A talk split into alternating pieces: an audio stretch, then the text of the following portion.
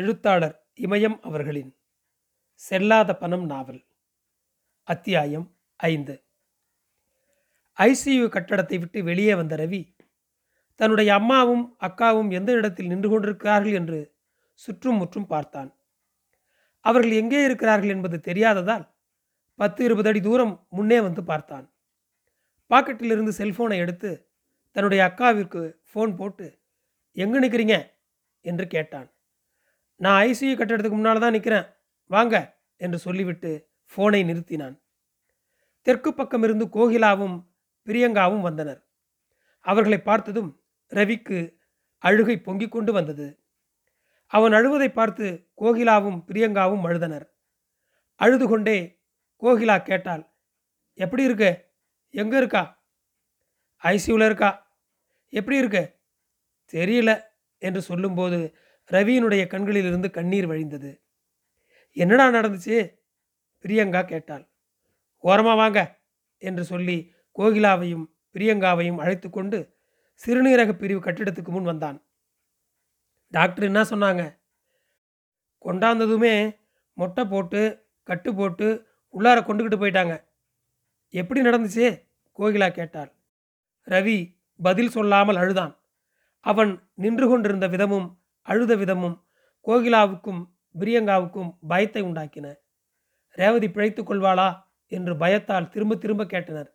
அதற்கு மட்டும் ரவி கடைசி வரை வாயை திறக்கவில்லை. எவ்வளவு பெரிய கூட்டமாக இருந்தாலும், எத்தனை பேர் கூடியிருந்தாலும், தன்மேல் தவறு இருந்தாலும் கூட துணிந்து சண்டைக்கு போவான். கத்தி ஊரை கூட்டுவான், கலாட்டா செய்வான், ஆர்ப்பாட்டம் செய்வான். தன்மேல் தவறே இல்லை என்று வாயடிப்பான். பயப்படவே மாட்டான், விட்டு கொடுத்து போக மாட்டான். எடுத்த எடுப்பில் அடிப்பதற்கு பாய்வான். அழுது கொண்டு மட்டும் நிற்க மாட்டான். அடங்கி போகிற பழக்கமே அவனிடம் கிடையாது. தொட்டதற்கும் சீறுவான். அப்படிப்பட்டவன் அழுகிறான் என்றால் ரேவதிக்கு உடம்பு முழுவதும் வெந்திருக்க வேண்டும் என்று கோகிலாவும் பிரியங்காவும் நினைத்தனர். அதனால் என்ன நடந்தது, எப்படி நடந்தது, ஏன் நடந்தது என்று இருவரும் மாறி மாறி கேள்விகளாக கேட்டனர். சில கேள்விகளுக்கு பதில் சொன்னான், சில கேள்விகளுக்கு பதில் சொல்லாமல் இருந்தான். பதற்றத்தில் இருந்ததால் அவனால் சரியாக பேசக்கூட முடியவில்லை. அப்போ நாங்கள் சொன்னதை கேட்டியா? எல்லாத்துக்கும் எனக்கு தெரியும் எனக்கு தெரியும்னு சொல்லி எங்கள் வாயை அடைச்சேன். இப்போ எங்கே வந்து எப்படி நிற்கிற பார்த்தியா? எங்கே வந்து என்ன பேசுகிற என்று கேட்டு ரவி கோகிலாவை முறைத்தான். நாங்கள் பேசாமல் இருக்கிறோம், எங்களை நீ ஜெயிலுக்கு அனுப்பிடு என்று அழுத்தம் திருத்தமாக கோகிலா சொன்னதும் ரவிக்கு கோபம் தலைக்கு ஏறிவிட்டது. வாயை மூடுறியா? உனக்கு யார் வர சொன்னது? எரிச்சலோடு கேட்டான். நீ தான் தப்பு செஞ்ச, நீ தான் வாயை மூடணும். நீயே போய் போலீஸ்கிட்ட சொல்லி என்னை பிடிச்சி கொடுத்துரு. உனக்கு போய் பிள்ளையா பிறந்தம் பாரு, எல்லாம் என் தலையெழுத்து என்று சொன்னதோடு தன்னுடைய தலையில் அடித்து கொண்டான். நீ வந்து எங்களுக்கு பிள்ளையா பிறந்த பாரு, அதுதான் எங்கள் தலையெழுத்து. கடுமையான கோபத்தோடு சொன்ன கோகிலா அவனை பார்க்க பிடிக்காத மாதிரி முகத்தை வேறு பக்கம் திருப்பி கொண்டாள். கோகிலா அளவுக்கு ரவிக்கும் அடக்க முடியாத அளவுக்கு கோபம் உண்டாயிற்று. அதனால் என்னை சாவடிக்கிறதுக்காக வந்தீங்களா என்று பிரியங்காவிடம் கேட்டான். அவள் அழுதாளை தவிர பதில் சொல்லவில்லை. நீ எதுக்கு இப்போ அழுது காட்டுற என்று பிரியங்காவிடம் கேட்டான். காயம் பெருசா? பிரச்சனையாவாதில்ல? தெரியல. பொட்டச்சியாக இருக்கிறதா முக்கியம், பொண்டாட்டியாக இருக்கிறது தான் முக்கியம். அது தெரியாதவெல்லாம் இப்படி தான் தானும் செத்து மற்றவங்களையும் சாவடிப்பாளுவ. அழுது கொண்டே கோகிலா சொன்னதும் ஒன்றும் ஆவாது, அழுவாமல் இருமா என்று சொன்ன பிரியங்காவும் அழுதாள். பிறகு ரவியிடம் கேஸ் ஆகுமாடா, போலீஸெல்லாம் வருமா என்று கேட்டாள். அதற்கு ரவி பதில் சொல்வதற்கு முந்திக்கொண்டு கோகிலாவே சொன்னாள். உன் தம்பி செஞ்சிருக்கிற காரியத்துக்கு போலீஸ் வராமல் பூமாலையா வரும்? எவன் என்னை பிடிக்க வர்றான்னு நானும் பார்க்குறேன் என்று வீராப்பாக சொன்னாலும் அவனுக்குள் பயம் நிறைந்திருந்ததை அவனுடைய குரலே காட்டி கொடுத்து விட்டது. நான் அப்போவே சொன்னேன், கேட்டியா? படிச்சிருக்கா, ஆள் வாட்டசாட்டமாக இருக்கா, அவன் அப்பா வேலையில் இருக்கான், சொந்தமாக வீடு இருக்குது, காசு உள்ள இடம், நம்மளுக்கு ஒத்து வர மாட்டான்னு அம்மான்னு சொன்னான்.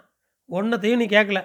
பொட்டச்சிக்கு முகவாட்டம் ஒன்று நல்லா இருந்தால் போதாதா திமிரு கொண்டு அலையிறதுக்கு, யாரையும் மதிக்காமல் திரியறதுக்கு? கொஞ்சம் பேசாமல் இருக்கிறியா? கோபமாக கேட்டான் ரவி. பர்மா பஜாரில் இருக்கிற ஒருத்தன் வீட்டு பொண்ணை கட்டியிருந்தா நம்மளுக்கு இந்த நிலைமை வந்திருக்குமாடா? என்னை சாவடிக்காமல் எட்ட போறியா? அடுத்து என்ன செய்கிறதுன்னு தெரியாமல் நானே குழம்பி போயிருக்கிறேன். இந்த நேரத்தில் வந்து சனியை என்ன பேசுது பாரு என்று ரவி மனம் நொந்து சொன்னான். அவன் சொன்னதை காதில் வாங்காத கோகிலா, பர்மா பஜாருக்கு வேலைக்கு போயிருந்தா ஊர் சனினா நம்மளை வந்து ஏன் பிடிக்குது? மெட்ராஸுக்கு போக மாட்டேன், பர்மா பஜாருக்கு போக மாட்டேன்னு அடம் பிடிச்ச. இப்போ எங்கே வந்து நிற்கிற? நீ மட்டுமா நிற்கிற? எங்களையும் கொண்டாந்து நிறுத்தி போட்ட. தனக்கு மூத்தது, அதுலேயும் பொட்டை பிள்ளை, கல்யாணத்துக்கு குந்திருக்கிறாளேன்னு தெரியாமல் ஆட்டம் ஆடினேன், இப்போ அனுபவிக்கிற என்று சொல்லி கண்களையும் மூக்கையும் முந்தானையால் துடைத்து கொண்டாள். என்ன தோன்றியதோ, என் பொண்ணும் சிவப்பாக தான் இருக்கா, ஆள் வாட்ட சாட்டமாக சினிமா நடிகை மாதிரி தளதளன்னு இருக்கா, ஒரு குறையும் இல்லை. அப்படியும் கல்யாணம் கட்டிக்கிறேன்னு ஒரு நாயும் வரல, காதலிக்கிறேன்னு சொல்லி கூட என் வீட்டு வாசப்படியில் ஒரு நாய் வந்து நிற்கல.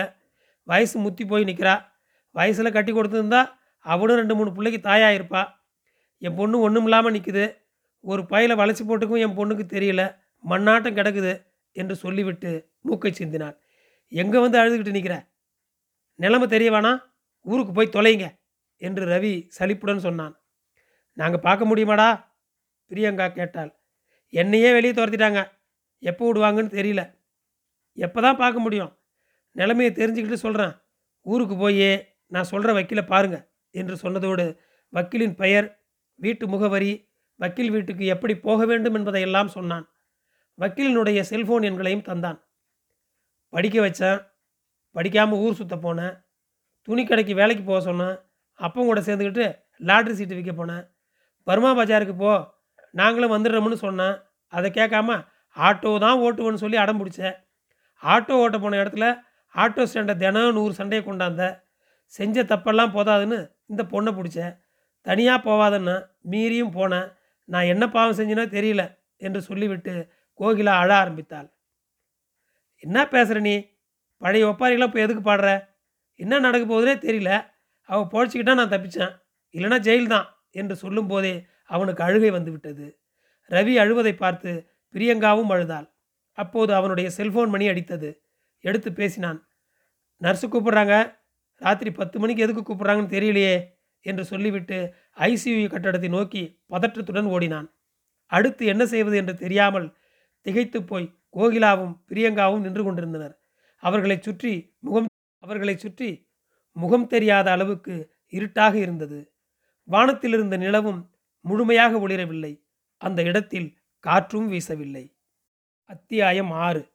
சிலர் படுத்திருந்தனர், சிலர் கால்களை நீட்டி போட்டு உட்கார்ந்திருந்தனர். ஹாலில் மங்கலான இரவு விளக்கு மட்டும் எரிந்து கொண்டிருந்தது. அரை வெளிச்சத்தில் யாருடைய முகமும் தெளிவாக தெரியவில்லை. உட்காருவதா, படுத்துக்கொள்வதா, ஐசியு அறையை தட்டி நர்ஸை கூப்பிட்டு ரேவதி எப்படி இருக்கிறாள் என்று கேட்பதா, எதுவும் தெரியவில்லை. 10 நிமிஷம் முன்னால் வந்திருந்தால், அட்மிஷன் ஆகும்போது இருந்திருந்தால் எல்லா விஷயத்தையும் மருத்துவரிடம் கேட்டிருக்க முடியும், ரவியிடம் கேட்டிருக்கலாம். கொலைகாரனிடம் என்ன பேசுவது என்று விட்டுவிட்டாள். நர்ஸிடம் கேட்டு பார்க்கலாமா என்ற எண்ணம் வந்தது. உடனே தெற்குப்புற சுவர் ஓரமாக நடந்து லிஃப்ட் இருக்கும் இடத்தை தாண்டி ஐசியு அறையின் கதவருகில் சென்றாள். கதவை தட்டலாமா வேண்டாமா என்று ஒரு கணம் தயங்கினாள். கை தானாக கதவை தட்டியது. கதவை திறந்து என்ன என்று நர்ஸு கேட்டாள். என் பொண்ணு ரேவதி உள்ளார இருக்கா, பார்க்கணும். இப்போ பார்க்க முடியாது, அட்மிஷன் ஆனப்போ நான் இல்லை, உள்ளார அழைச்சிக்கிட்டு போகும்போது தான் வந்தேன். இது ஐசியு, அதோட இது ஃபயர் வார்டு, நீங்கள் நினைக்கிறப்பெல்லாம் பார்க்க முடியாது. அவள் முகத்தை ஒரு தடவை பார்த்தா போதும்மா, டாக்டர் சொல்லாமல் நான் யாரையும் உள்ளார விடக்கூடாது. பொழைச்சிக்குவாளா? உசுருக்கு ஒன்றும் ஆபத்து இல்லையே. அமராவதியின் கண்களில் கண்ணீர் இறங்கியது. ஒன்றும் ஆகாது, போய் படுங்க என்று சொன்னாள். பிறகு பொதுவாக ஹாலில் இருந்த பெண்களிடம் கண்டபடி யாரும் கதவை தட்டக்கூடாது என்று கட்டளை மாதிரி சொல்லிவிட்டு கதவை சாத்தி கொண்டாள். சாத்தப்பட்ட கதவின் முன்பு அனாதை குழந்தை நிற்பது போல அமராவதி நின்று கொண்டிருந்தாள். கண்கள் இருட்டி கொண்டு வந்தது. அவளுடைய மனம் பழனி முருகனிடம் வேண்டிக் கொண்டது. ரேவதிக்கு லேசான தீக்காயம் மட்டுமே ஏற்பட்டிருக்க வேண்டும். அந்த காயம் கூட 1 வாரம் 10 நாளில் ஆறிவிட வேண்டும். முகத்தில் ஒரு பொட்டு அளவுக்கு கூட காயம் ஏற்பட்டிருக்க கூடாது. மார்பகங்களில், வயிற்றில் தீப்பட்டிருக்கக்கூடாது. கைகளில் கடுகளவு வெடிப்பில் ஏற்படும் காயம் கூட ஏற்பட்டிருக்கக்கூடாது. இனி ரவியோடு அனுப்பக்கூடாது. காவல் நிலையத்தில் புகார் மனு கொடுத்து பிரித்து விட வேண்டும். ஐசியு அறையின் முன் அமராவதி நின்று கொண்டிருப்பதை தரையில் உட்கார்ந்திருந்த, படுத்திருந்த எல்லா பெண்களுமே பார்த்தனர். லிஃப்ட்டுக்கு பக்கத்தில் உட்கார்ந்திருந்த பெண் அமராவதிக்காக இறக்கப்பட்ட மாதிரி சொன்னாள். எம்மா நேரம் நின்னாலும் விடமாட்டாங்க. அமராவதி அந்த பெண்ணை பார்த்தாள், ஆனால் பேசவில்லை. எதிரில் இருந்த மருத்துவர் அறையை பார்த்தாள். 5-6 அடி தூரம்தான். நேராக மருத்துவர் அறைக்குள் போனாள். நாற்காலியில் உட்கார்ந்திருந்த நர்ஸு கேட்டாள், என்ன வேணும்? டாக்டரை பார்க்கணும். காலையில் பாருங்க. என் பொண்ணு சாயங்காலம் தான் அட்மிஷன் ஆச்சு. நிலைமை என்னான்னு தெரியல. எல்லாத்தையும் நாங்கள் பார்த்துக்குறோம். நீங்கள் அமைதியாக போய் படுங்க. டாக்டரை பார்க்க முடியாதா? காலையில் பாருங்க. இப்போ டாக்டர் உள்ளே பிஸியாக இருக்கார். விடிய கால கட்டுப்போட தேவையான துணி, ஆயின்மெண்ட்டு, ஊசி, மருந்து, மாத்திரை எல்லாத்தையும் தனித்தனியாக ஒவ்வொரு பேஷண்ட்டுக்கும் எடுத்து வச்சுக்கிட்டு இருக்காங்க. இப்போ தொந்தரவு செய்ய முடியாது. காலையில் டாக்டரை கேளுங்க, சொல்லுவார். இப்போ போய் படுங்க. முகத்தில் அடிப்பது மாதிரி நர்ஸு சொன்னாள். அமராவதியினுடைய கண்கள் கலங்கின. கண்ணீர் எந்த சலுகையையும் பெற்றுத்தரவில்லை. 2 நிமிடம் அப்படியே நின்று கொண்டிருந்தாள்.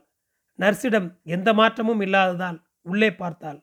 2 மருத்துவர்கள், 4 நர்ஸுகள் கட்டுத்துணி, மருந்து, ஆயின்மெண்ட், ஊசி என்று ஒவ்வொரு ட்ரேயிலும் எடுத்து வைத்து கொண்டிருப்பது தெரிந்தது. நர்ஸு சொன்னால், போய் படுங்க. அமராவதி மருத்துவரின் அறையிலிருந்து வெளியே வந்தாள். எங்கே உட்காருவது, எங்கே படுப்பது என்று ஹாலை பார்த்தாள். மேற்குப்புற சுவர் ஓரமாக சிறிது இடம் இருந்தது. அந்த இடத்தில் வந்து உட்கார்ந்தாள். பக்கத்தில் உட்கார்ந்திருந்த மலர் கேட்டால், என்னம்மா சொன்னாங்க? அமராவதி பதில் சொல்லவில்லை. எம்மா கெஞ்சினாலும் விடமாட்டாங்க. அமராவதி இப்போதும் வாயை திறக்கவில்லை. ரேவதிக்கு உடம்பு எத்தனை சதவிகிதம் வெந்திருக்கிறது என்று தெரிந்திருந்தாலாவது அவளுக்கு கொஞ்சம் தெம்பு வந்திருக்கும். பேசியிருப்பாள். ஃபோன் மணி அடித்தது. எடுத்து பேசினாள். சொல்லுங்க. நர்ஸை கேட்டு பார்த்தேன். உள்ளார உடலை எத்தனை பெர்சன்ட்னு சொல்லவே மாட்டேன்ட்டாங்க. இந்த ஆஸ்பத்திரி நல்லாவே இல்லை. நாளைக்கே மாற்றிடுங்க. வாயை திறந்து நிலைமை என்னான்னு சொல்ல மாட்டுறாங்க. முருகன் வந்துட்டானா? இன்னும் 1/4 மணி நேரத்தில் வந்துடுவானா? எப்படி தூங்குறது? சரி, முருகன் வந்ததும் பேசுங்க. ஃபோனை வைத்தாள். ஆம்புலன்ஸ் வருகிற சத்தம் கேட்டது. இரவு என்பதால் ஆம்புலன்ஸின் சத்தம் தெளிவாக கேட்டது. கிழக்கு பக்கமாக திரும்பி பார்த்தாள். பெட்டிக்குள் தாறுமாறாக அள்ளி போட்ட பொருட்கள் மாதிரி பெண்கள் உட்கார்ந்து கொண்டும் படுத்துக்கொண்டும் கால்களை நீட்டி போட்டுக்கொண்டும் இருந்தனர். பார்ப்பதற்கு மாய உலகம் போல இருந்தது. ரேவதிக்கு என்ன ஆகும் என்று நினைத்தாள். அழுகை வந்தது. தலையை சுவரில் சாய்த்து கொண்டு அழுதாள். விடிய காலம் 4-5 மணிக்கு கூப்பிடுவாங்க என்று அமராவதிக்கு பக்கத்தில் உட்கார்ந்திருந்த மலர் சொன்னாள். அமராவதி கேட்டாள், 4 மணிக்கா? 4 மணிலேருந்து ஒவ்வொரு ஆளாக வரிசையாக கூப்பிடுவாங்க. உங்களுக்கு எப்படி தெரியும்?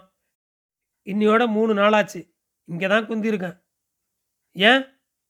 என் மவன் நெருப்பில் வந்து போயிட்டா. பொழைச்சிக்குமா? 80க்கு மேலே தாண்டி போயிடுச்சு.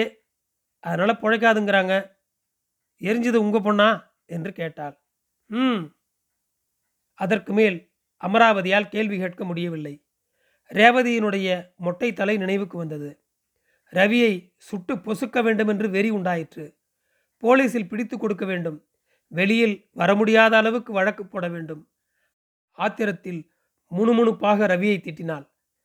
பிறகு அவனுடைய அப்பா அம்மாவை திட்டினாள். அவனுடைய சாதி சனத்தை எல்லாம் திட்டினாள். எவ்வளவு திட்டியும் ஒரு துளி கூட கோபம் குறைந்தபாடில்லை. ரேவதி பிழைத்து கொள்வாளா? எப்போதும் போல இருப்பாளா? முகம் கோரமாக இல்லாமல் இருக்குமா? முகம், கை, கால்கள் கோரமாக வெந்து போய் வெளியே போக முடியாமல் வீட்டிலேயே இருக்க வேண்டுமா? பார்ப்பவர்கள் முகம் சுளிக்கும்படி இருக்குமா? ஆளை பார்த்ததும் ஒதுங்கி போகிற மாதிரி இருக்குமா? லேசான காயம் மட்டும்தான் ஏற்பட்டிருக்குமா? எதுவும் தெரியவில்லை. எத்தனை சதவிகிதம் வெந்திருக்கிறது என்று தெரிந்திருந்தாலாவது அவளுடைய மனக்கொதிப்பு கொஞ்சம் குறைந்திருக்கும். படுக்கிறீங்களா என்று மலர் கேட்டாள். அதற்கு அமராவதி எந்த பதிலும் சொல்லவில்லை. எப்படி ஆச்சு என்று கேட்டதற்கும் அமராவதி பதில் சொல்லவில்லை. என் பொண்ணுக்கு நடந்த மாதிரி யாருக்கும் நடக்கக்கூடாது என்று மலர் சொன்னாள். உங்கள் பொண்ணுக்கு எப்படி நடந்துச்சு என்று அமராவதி கேட்டாள். தெரியலங்க. தெரியலையா? நான் காட்டில் அன்றைக்கி ஆடு மேய்ச்சிக்கிட்டு இருந்தேன். உச்சி பொழுது நேரத்துக்கு ஒரு பையன் ஓடியாந்து இப்படி ஆகி போச்சுன்னு சொன்னான். காட்டில் இருந்து நேராக ஓடியாந்தேன். நான் வர்றதுக்குள்ளார உள்ளார வச்சு பூட்டி போட்டாங்க. பார்க்க விடலை. மறுநாள் விடிய காலம்பரை தான் விட்டாங்க. குழம்புல போட்ட கத்திரிக்காய் மாதிரி வெந்து போய் கிடந்தா. தூக்கி உட்கார வச்சு தொடச்சி விட்டேன். அப்போ கொஞ்சம் நினைவாக பேசினா. நேற்று விடிய காலம்பரை போனப்போ முந்தா நாள் பேசின பேச்சு இல்லை. என்ன தெரியுதான்னு கேட்டேன். ஏதோ சொல்கிறா, ஆனால் புரிய மாட்டேங்குது. பார்வை குறைஞ்சி போச்சு, பேச்சும் குறைஞ்சி போச்சு. நாளைக்கு காலையில் எப்படியோ அடங்கி போக போகுதோ என்னமோ. மலர் பேச்சை நிறுத்தி விட்டாள். மூக்கை உறிஞ்சினாள். சளியை சீலையில் துடைத்து கொண்டாள்.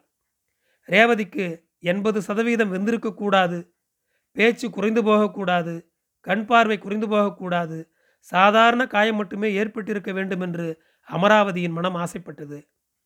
தன்னுடைய ஆசையை நிறைவேற்ற வேண்டும் என்று தன்னுடைய இஷ்ட தெய்வமான பழனி முருகனிடம் வேண்டிக் கொண்டாள்.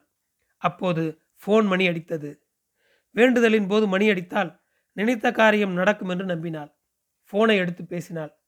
சொல்லுங்க. தம்பி வந்துட்டானா? கிளம்புறீங்களா? சரி. அவளை என்ன கேட்குறது? கேஸை கொடுங்க. அந்த பொறுக்கி ஜெயிலுக்கு போனால் தான் என் மனசு ஆறும். இனி அவன் வேணாங்க, நம்ம வீட்டோடு இருந்துட்டு போகிறா. போய் என்ன மகாராணி மாதிரி வாழ்க்கையாக வாழப்போகிறா? தினம் சோத்துக்கு இல்லைங்கிற அல்லப்பட்ட வாழ்க்கை தான் வாழப்போகிறா. இன்னும் மட்டும் அவன் கெட்டு போகணும்னு நாம் நினைக்கல, போனால் போகுதுன்னு விட்டுட்டோம். இப்போ அப்படி விட முடியாது. ஒரு அடி அடித்தாலும் சாவு அடியாக அடிக்கணும். அவன் என் பொண்ணு கழுத்தில் தாலி கட்டலை, பாம்பை தான் கட்டிட்டான். பணங்காசுக்கு மடங்காத போலீஸு உலகத்தில் எங்கே இருக்குது? போயிட்டு பேசுங்க என்று சொல்லிவிட்டு ஃபோனை வைத்தாள். தாகமாக இருந்தது. தண்ணி இருக்கா என்று கேட்டாள். தண்ணீர் பாட்டிலை எடுத்து கொடுத்து விட்டு, இந்த குளிரில் உனக்கு தண்ணி தாகம் எடுக்குதா என்று மலர் கேட்டாள். பதில் பேசாமல் தண்ணீரை குடித்தாள் அமராவதி. அமராவதியினுடைய செல்போன் மணி அடித்தது. எடுத்து பேசினாள். என்ன தம்பி, நான் இருக்கிற நிலைமையில சாப்பாடாக கேட்குது என்று சொல்லி ஃபோனை வைத்தாள். உடனே அவளுக்கு ரவியின் மீது கோபம் வந்தது. ரேவதியை எப்படியெல்லாம் அடித்தான், உதைத்தான், சித்திரவதை செய்தான் என்பதையெல்லாம் நினைத்து பார்த்தாள். ஒவ்வொன்றாக நினைக்க நினைக்க மனப்பாரம் கூடியது. இப்போதே அவனை ஜெயிலுக்கு அனுப்ப வேண்டும் என்ற வெறி உண்டாயிற்று. அப்போது மலர் விசும்புகிற சத்தம் கேட்டது. அழுவாதம்மா என்று சொல்லத்தான் நினைத்தாள், ஆனால் சொல்லவில்லை. மலர் தன் போக்கில் சொன்னாள். மனுஷ பிறவி எதில் சேர்த்திக்க? ஆடு மாடு கூட சேர்ந்துருக்கும், ஆணும் பொண்ணும் கூடியிருக்க முடியல. ஒரே நேரத்தில் 3 செல்போன்கள் மணியடித்தன. மருத்துவர் அறையிலிருந்து வெளியே வந்த செக்யூரிட்டி, எல்லாரும் விடிய விடிய பேசுவீங்களா? எத்தனை முறை சொல்கிறது இங்கே ஃபோன் பேசக்கூடாதுன்னு என்று சொல்லிவிட்டு மீண்டும் மருத்துவர் அறைக்குள் போய்விட்டான். ஒரு நிமிஷம்தான் பேச்சு மட்டுப்பட்டது. சிறிது நேரத்தில் சல்லடையிலிருந்து தண்ணீர் இறங்குவது போல மீண்டும் மீண்டும் பேச்சு ஆரம்பமாகிவிட்டது. சந்தைக்கு சந்தை ஒரு ஆட்டுக்குட்டியை விற்று அவள் கையில் கொடுப்பேன், எம்மா ஆட்டுக்குட்டிகளை விற்றுருப்பேன். ஒவ்வொரு ஆட்டுக்குட்டி பிறக்கும் போதும் தரையில் வியாமல் கையில் ஏந்திக்குவேன். ஒவ்வொன்றும் என் கையில் வீழ்ந்து என் மடியில் தான் வளர்ந்துச்சு. பிறந்ததுலேருந்து விற்கிற மட்டும் என் நேரில் பிடிச்சிக்கிட்டு தான் ஒவ்வொன்றும் ஓடியாரும்.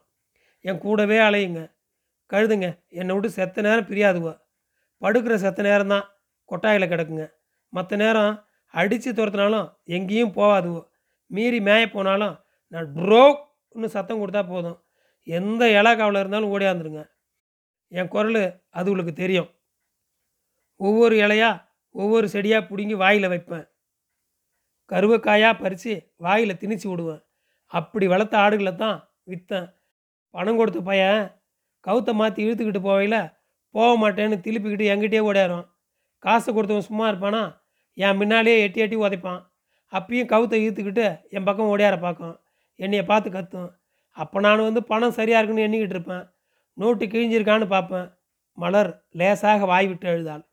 சத்தம் கேட்டு ஹாலில் தூங்காமல் இருந்த பெண்கள் திரும்பி பார்த்தனர்.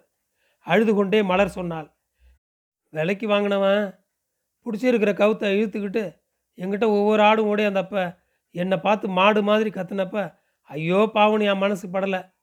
நான் விற்ற ஒவ்வொரு ஆட்டுக்குட்டியும் என்னை பார்த்து கத்திக்கிட்டு தானே போச்சு, உத வாங்கிக்கிட்டு தானே போச்சு. ஒவ்வொரு ஆடும் கதறின கதறில் என்னை சும்மா விடுமா? அந்த பாவம் தான் என் மாவளை எரிச்சு பிடிச்சி. முந்தானையால் மூக்கில் வழிந்த சளியை துடைத்து கொண்டாள். கண்களை துடைத்து கொண்டாள். ஆடுதானே போகட்டும் விடுமா என்று சொன்ன அமராவதியின் வார்த்தை மலரின் காதில் விழுந்தது போல் தெரியவில்லை. விட்ட இடத்திலிருந்து கதையை சொல்வது போல பேச்சை நிறுத்திய இடத்திலிருந்து ஆரம்பித்தாள். பணத்தை காட்டி ஒவ்வொரு ஆட்டுக்குட்டியும் எங்கிட்டேருந்து பிடிங்கிட்டு போயிட்டானுவோ. நானும் அடுத்த ஆடு தான் குட்டி போட போதேன்னு விற்றுக்கிட்டே வந்துட்டேன். தீயில் வெந்து போய் கிடக்கும் மகளுக்காக அழாமல் விற்ற ஆடுகளுக்காக அழுகிறாளே என்று ஆச்சரியப்பட்டாள் அமராவதி. அழுது கொண்டிருந்த மலரை பார்த்தாள். அவளுக்காவது அவளுடைய மகளின் நிலை என்னவென்று தெரியும், தனக்கு அதுவும் தெரியாதே என்று கவலைப்பட்டாள். இன்னும் எவ்வளவு நேரம் இருக்கும் என்று செல்போனில் நேரத்தை பார்த்தாள். 2 மணி. இன்னும் 2 மணி நேரம் எப்படி போகும்? ஒரு நாளும் இல்லாமல் இரவு முடிவில்லாமல் வளர்ந்து கொண்டு போவது போல் அவளுக்கு தோன்றியது. உங்கள் மருமகன் மேலே கேஸ் கொடுத்தீங்களா? நான் பொம்பளை, அவன் ஆம்பளை, மணியாராக இருக்கிறான், காசும் வச்சிருக்கிறான். போலீஸ் அவன் சொல்கிறது கேட்குமா, நான் சொல்கிறது கேட்குமா? காசு உள்ளவனுக்கு தான் உலகம். என் மவ சாவ போகிறாளேன்னு நான் அழுவுறதா, அவன் மேலே கேஸு கொடுத்துட்டு போலீஸுக்கு அலையிறதா, அதுக்காக கொலைகாரனை சும்மா விடுறதா? கேஸு கொடுத்தா அவன் முகத்தில் நான் முழிக்கணும்ல, எதனால் சண்டை? ஆம்பளையும் பொம்பளையும் சண்டை போடுறதுக்கு காரணமாக வேணும். சோத்தில் ஒரு கல் இருந்தால் போதாதா வெட்டி சாய்க்கிறதுக்கு? அப்போது ஆம்புலன்ஸ் ஒன்று வந்து நிற்கிற சத்தம் கேட்டது. ஒவ்வொரு ஆம்புலன்ஸ் வருகிற போதும் போகிற போதும் கேட்கிற சத்தத்தால் அமராவதிக்கு நெஞ்ச துடிப்பின் வேகம் கூடியது. யாருக்கு என்னவோ என்று மனம் பதைத்தது. இதற்கு முன் எத்தனையோ முறை அவள் ஆம்புலன்ஸ் போவதை நேரில் பார்த்திருக்கிறாள். அதனுடைய சத்தத்தை கூட கேட்டிருக்கிறாள். அப்போதெல்லாம் அவளுக்கு நெஞ்ச துடிப்பின் வேகம் கூடியதில்லை. உடம்பு ஜில்லிட்டு குளிர்ந்து போனதில்லை. அடுப்பு எரிவது மாதிரி வயிற்றில் சூடு இருந்ததில்லை. மலரிடம் அமராவதி கேட்டாள், இங்கே ஒதுங்கிறதுக்கு இடம் இருக்கா, காட்டுறேன் என்று சொன்ன மலர் எழுந்து யார் மீதும் மிதித்து விடாமல் நடந்து ரேவதிக்கு கட்டுப்போட்ட அறைக்கு பக்கத்தில் இருந்த அறைக்குள் போனாள். வலது பக்கத்தில் கழிப்பறை இருந்தது. மலரும் அமராவதியும் முன்பு உட்கார்ந்திருந்த இடத்துக்கு திரும்பி வந்து உட்கார்ந்தனர். 4 மணிக்கு தான் கூப்பிடுவாங்களா? என்ன செய்ய சொல்லுவாங்க? தூக்கி உட்கார வைக்க சொல்லுவாங்க, வாய் கொப்பளிக்க வைக்க சொல்லுவாங்க, வேக வேகமாக நர்ஸுங்க உடம்புல இருக்கிற துணி கட்டாக வைப்பாங்க, அவுத்த உடனே பஞ்சை கொடுப்பாங்க, நம்ம உடம்பு பூராவும் தொடச்சி விடணும், ஆளை தாங்கி பிடிச்சிக்கணும், உடனே மருந்தை தடவுவாங்க, திருப்பியும் கட்டு போட்டு படுக்க வச்சுருவாங்க, வேலை முடிஞ்சதும் வெளியே போகணும் நம்மளை துரத்தி விட்ருவாங்க. நர்ஸு தொடச்சி விட மாட்டாங்களா? வெந்து போன உடம்ப பெத்த தாயாளியே பார்க்க முடியாது, தொட முடியாது. நர்ஸு என்ன பண்ணுங்க? நான் 2 நாளாக கண்ணை மூடிக்கிட்டு தான் தொடச்சேன். மலர் சொல்ல சொல்ல அமராவதிக்கு ஆச்சரியமாக இருந்தது. நோயாளியை நர்ஸுக்கு தானே சுத்தம் செய்ய வேண்டும் என்ற எண்ணம் வந்தது. எத்தனை பிள்ளைங்க வெந்து போய் கிடக்கிறாளே, அவள் ஒருத்தி தான். உங்கள் வீட்டுக்காரர் எங்க? அவரை மண்ணது இன்னும் 30 வருஷமாச்சு. நன்றி.